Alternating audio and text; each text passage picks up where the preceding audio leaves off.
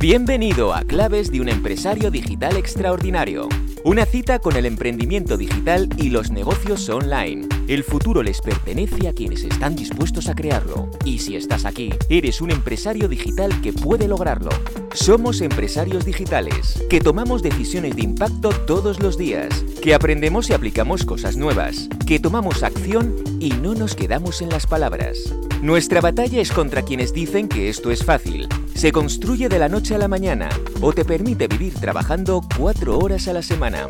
Amamos la libertad que nos da el trabajo bien hecho, pero somos conscientes del precio para llegar a ella y disfrutamos pagándolo cada día. Somos hombres y mujeres, empresarios digitales extraordinarios, y estas son nuestras claves.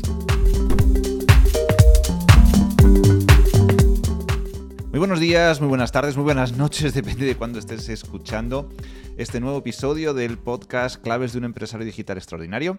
Y hoy voy a centrarme en, algo que, que, a todas las personas que están detrás de los negocios digitales llega un punto en el que les eh, comienza a preocupar, aunque eh, rápido es cierto que eh, se avanza sobre ello y empezamos a tener experiencia, como es el cómo contratar equipos, ¿no?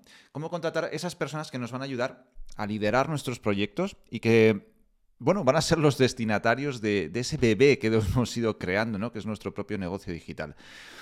Hace unas semanas eh, comía eh, con un grupo de empresarios de, la ciudad donde vivo y claro, cuando les hablaba de mi modelo de negocio y que es 100% digital y, bueno, que, hace que me permita poder eh, contratar talento ¿no? en distintos puntos de, del mundo realmente, porque hay parte del equipo que, monto, ¿no? Que pueda estar aquí en España, pero también en, distintos países en Latinoamérica, ¿no? Me preguntaré, ¿esto, esto cómo es? ¿Cómo, sueles, cómo sueles hacerlo? Eh, ¿Y cómo, cómo se logra, ¿no? Trabajar eh, completamente en, remoto e integrando personas de distintas culturas, de distintos orígenes, con distintos usos horarios. ¿Esto cómo se puede hacer, no? La verdad es que no siempre he tenido claro eh, o al menos tan claros los criterios eh, para la hora de conformar equipo. Y la verdad es que he ido aprendiendo también de, acciones, algunas de ellas que han sido acciones exitosas y, que han reportado pues, pues, buen resultado, y otras que no lo han sido tanto y que mm, no repetiría. ¿eh? Que no repetiría. ¿Cuáles son para mí las, como la principal línea que intentaría evitar a la hora de conformar los equipos. Y es esto es políticamente incorrecto, pero, pero mejor, mejor ser políticamente incorrecto que tropezar con ello.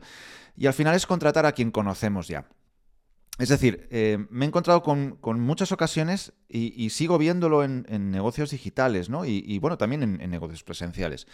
Eh, donde cuando se abre una necesidad, un puesto, eh, un área de cubrir, eh, al final tiramos de esa persona que ya conocemos, ¿no? que es amigo de un conocido, que es familiar, que, es nuestro propio conocido. Eh, es alguien que, tiene muy, buena voluntad, que tiene tiempo para poder hacer eso, incluso que puede tener cierta afición por lo que le, vamos a pedir, eh, que puede mostrar incluso una implicación, un compromiso tremendo, ¿no? Porque al final es alguien que, que puede llegar a, adorar incluso al líder del proyecto, ¿no?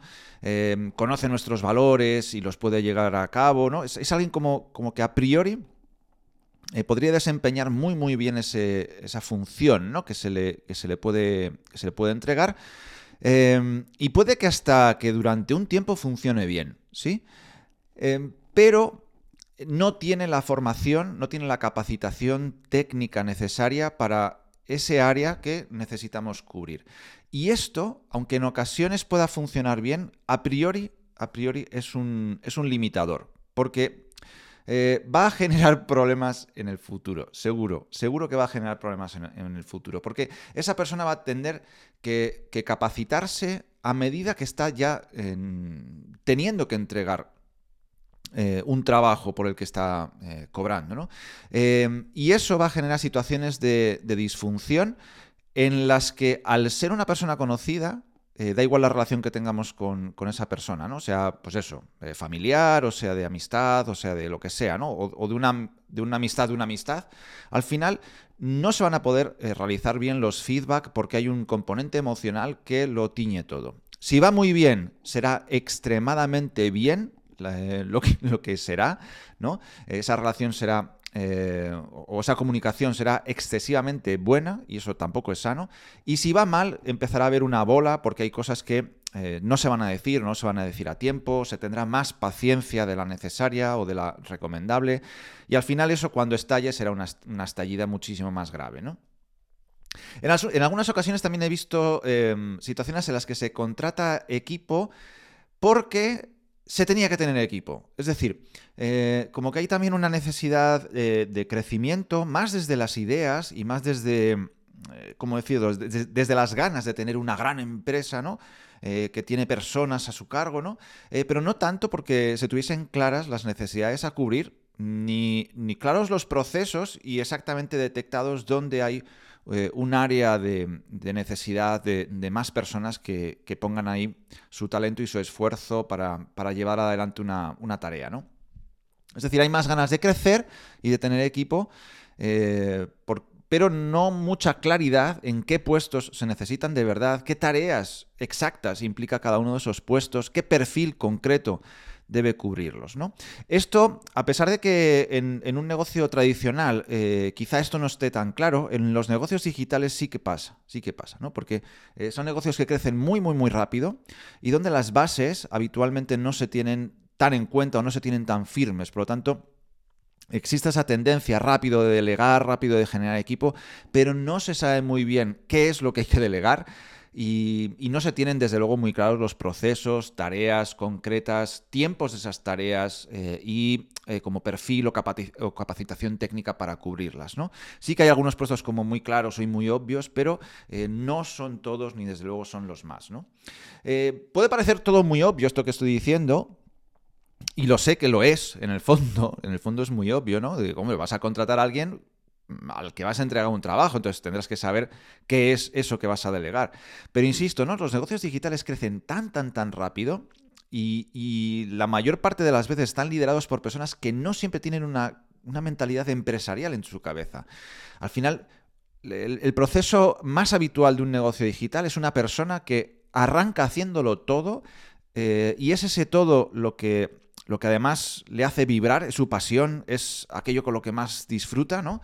Y empieza a como delegar determinadas cuestiones parciales, ¿no? De, cosas que a lo mejor no están en su área de genialidad. Pero es un crecimiento, como digo, muy rápido, por lo tanto no se tiene tan, tan, tan claro exactamente qué delegar y a quién, ¿sí? Entonces, em, tampoco se tienen en cuenta los costes a largo plazo. Un equipo es un gasto fijo, recurrente, eh, y hay que tenerlo en cuenta eh, y hacer muy bien los números, porque no siempre se puede asumir, por muy bien que vaya la facturación. Porque, insisto, los negocios digitales la facturación no es estable, son picos de facturación en función de acciones de venta concretas, pero no están correlacionados con el equipo. El equipo siempre va a cobrar lo mismo. Eh, de hecho, siempre va a cobrar más, porque lo lógico es irles incentivando y también irles escalando a medida que vayan siendo perfiles más senior. Eh, por lo tanto, es un gasto recurrente fijo que no cuenta con un respaldo de facturación recurrente fija. Por lo tanto, eh, hay que tener muy, muy, muy claro eh, si realmente es un equipo necesario y, está, y si se está em, conformando en el momento adecuado de crecimiento de la empresa y desde luego si se tiene el flujo económico suficiente, la capacidad financiera para, para hacer frente a este gasto fijo, ¿no? con una facturación que no es fija y que depende de esas acciones de venta. Claro, en el momento que te enfrentas también a retos grandes, eh, pues es cierto que no se puede actuar con criterios pequeños, ¿no? O sea, que está ese equilibrio, que es un equilibrio a veces difícil de lograr en el periodo de crecimiento de la empresa, ¿no? Donde realmente necesitas hacer crecer el equipo, pero de una manera sostenible. Y esto es bastante... Eh, bastante complicado, bastante complicado, eh, cuando no se tienen bien cuadrados los estados financieros, cuando no se tiene ni siquiera un control financiero, porque a veces Muchos negocios eh, simplemente tienen un control de los ingresos y los gastos, pero hay cero planificación y cero control. Nada más eh, se apunta cuánto se ha ingresado y cuánto se ha gastado y con eso uno se cree tener cierto control sobre el estado financiero del negocio. Y eso realmente es eh, sinónimo de que antes o después esa empresa va a quebrar porque se meterá en un pico de facturación menor em, y, esto no está previsto, pero los gastos seguirán siendo los mismos. ¿no?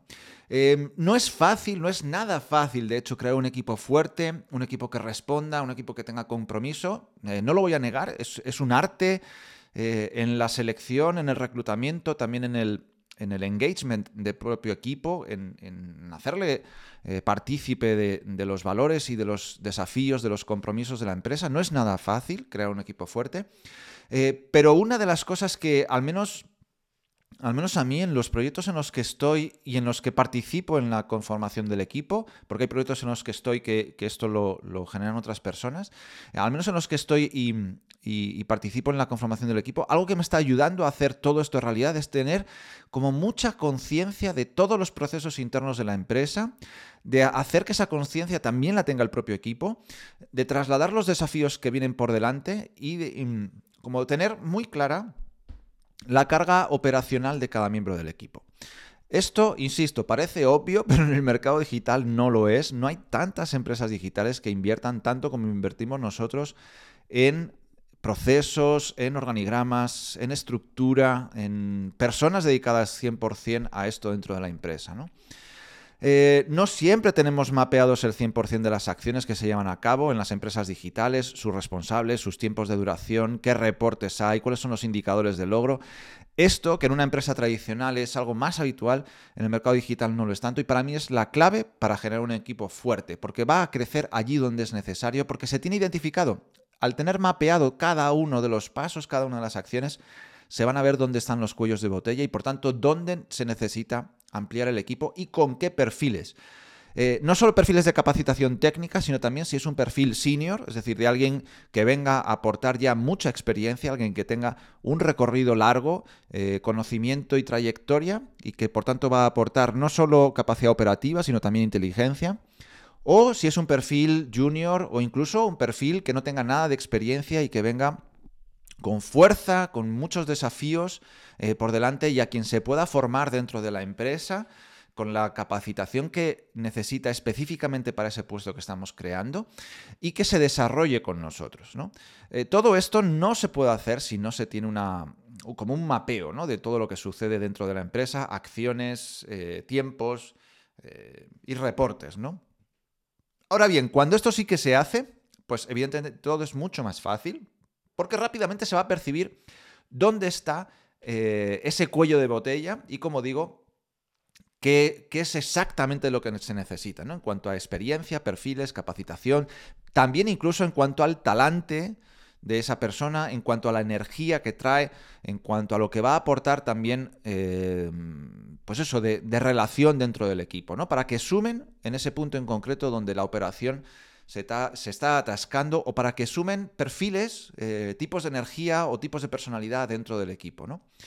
Así que... Eh, por aquí van eh, las cosas. Fijaos que al final, yo algo de lo que más valoro también cuando, cuando hago reclutamiento o cuando hago selección de personal en los futuros miembros del equipo, eh, también es el hambre que tienen, ¿no? O sea, eh, sí que es cierto que valoramos mucho sus conocimientos, su experiencia, su portfolio de, eh, recursos si es que han trabajado antes, porque necesitamos un, perfil con experiencia. Si es un perfil junior, no lo valoramos tanto, pero si es un perfil senior, sí. las pruebas que hacen, Claro que sí. Todo esto es, imprescindible para mí a la hora de contratar un nuevo, un nuevo miembro en, un equipo pero también es clave su hambre de aprender, de crecer y de sumar al equipo. Y esto, en un mercado tan rápido, tan variable, tan voluble como el mercado digital, es clave porque siempre va a vamos a tener que estar aprendiendo, siempre. Eh, lo que hoy sirve, eh, sirve hoy, eh, nada más. mañana pueden ser otras cosas y, necesitamos perfiles con, con mucha flexibilidad, con mucha cintura, pero sobre todo con mucho hambre por estar al día. Y estar al día realmente es un trabajo extra porque las cosas cambian mucho y hay muchas tendencias, hay, también muchas cosas que, eh, que, explorar y algunas van a funcionar y otras no, pero por lo tanto tenemos que conocerlas todas y aplicarlas todas. ¿no? Eso sí, cuando el foco se pone ahí, cuando el, el foco se pone en equipos fuertes, poderosos, con capacitación técnica, que aporten desde el primer momento, en muy poco tiempo realmente eh, se puede generar una red eh, fuerte de trabajo, pero sobre todo también una red humana. Y en, equipos como, como, los que más me gustan, ¿no? que son equipos eh, que trabajan en home office, que son equipos remotos, equipos que no trabajan físicamente en una oficina juntos, esta parte humana también es clave, ¿no? Generar una red fuerte de relaciones que, que, hagan que aunque, aunque vivan, aunque vivamos ¿no? en distintos usos horarios, en, distintos países, en distintos continentes, realmente haya una relación personal fuerte y bien trabada que permita que, que las personas estemos contentas dando el 120% en cada día de trabajo. ¿no? Así que eh, para mí esas serían un poco las claves ¿no? en este episodio de, hoy para ir eh, generando equipos eh, poderosos, equipos de trabajo fuertes que hagan escalar rápidamente un negocio digital y como digo son negocios que crecen muy rápido, por lo tanto eh, conformar un buen equipo es la clave. Un equipo poderoso puede ser quien multiplique los resultados y quien dispare el negocio y un equipo débil puede ser quien lo hunda definitivamente. Y tengo experiencia de las dos cosas. Y, o sea, sé muy bien de lo que hablo y he visto, he visto equipos que han, que han eh, impulsado al, al negocio para el que trabajaban y equipos que lo han lastrado hasta prácticamente hacerlo desaparecer. O sea que eh, la, parte, la parte de la selección del reclutamiento y la parte del compromiso del equipo para mí es crítica a la hora de escalar un negocio. ¿Sí? Pues nada, nos vemos en un siguiente episodio de este podcast de claves de un empresario digital extraordinario. Estoy agradecido de los comentarios que me habéis ido haciendo llegar y estoy deseoso de que me hagáis llegar más para poder ir seleccionando nuevos episodios, nuevas temáticas que tocar en este episodio semanal. Un abrazo, muchas gracias, chao, chao.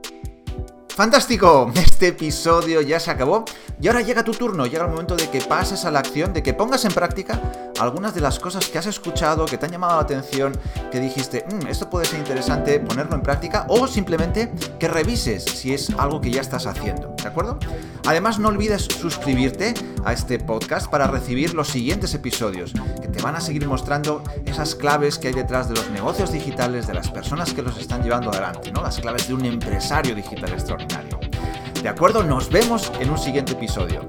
Un abrazo grande.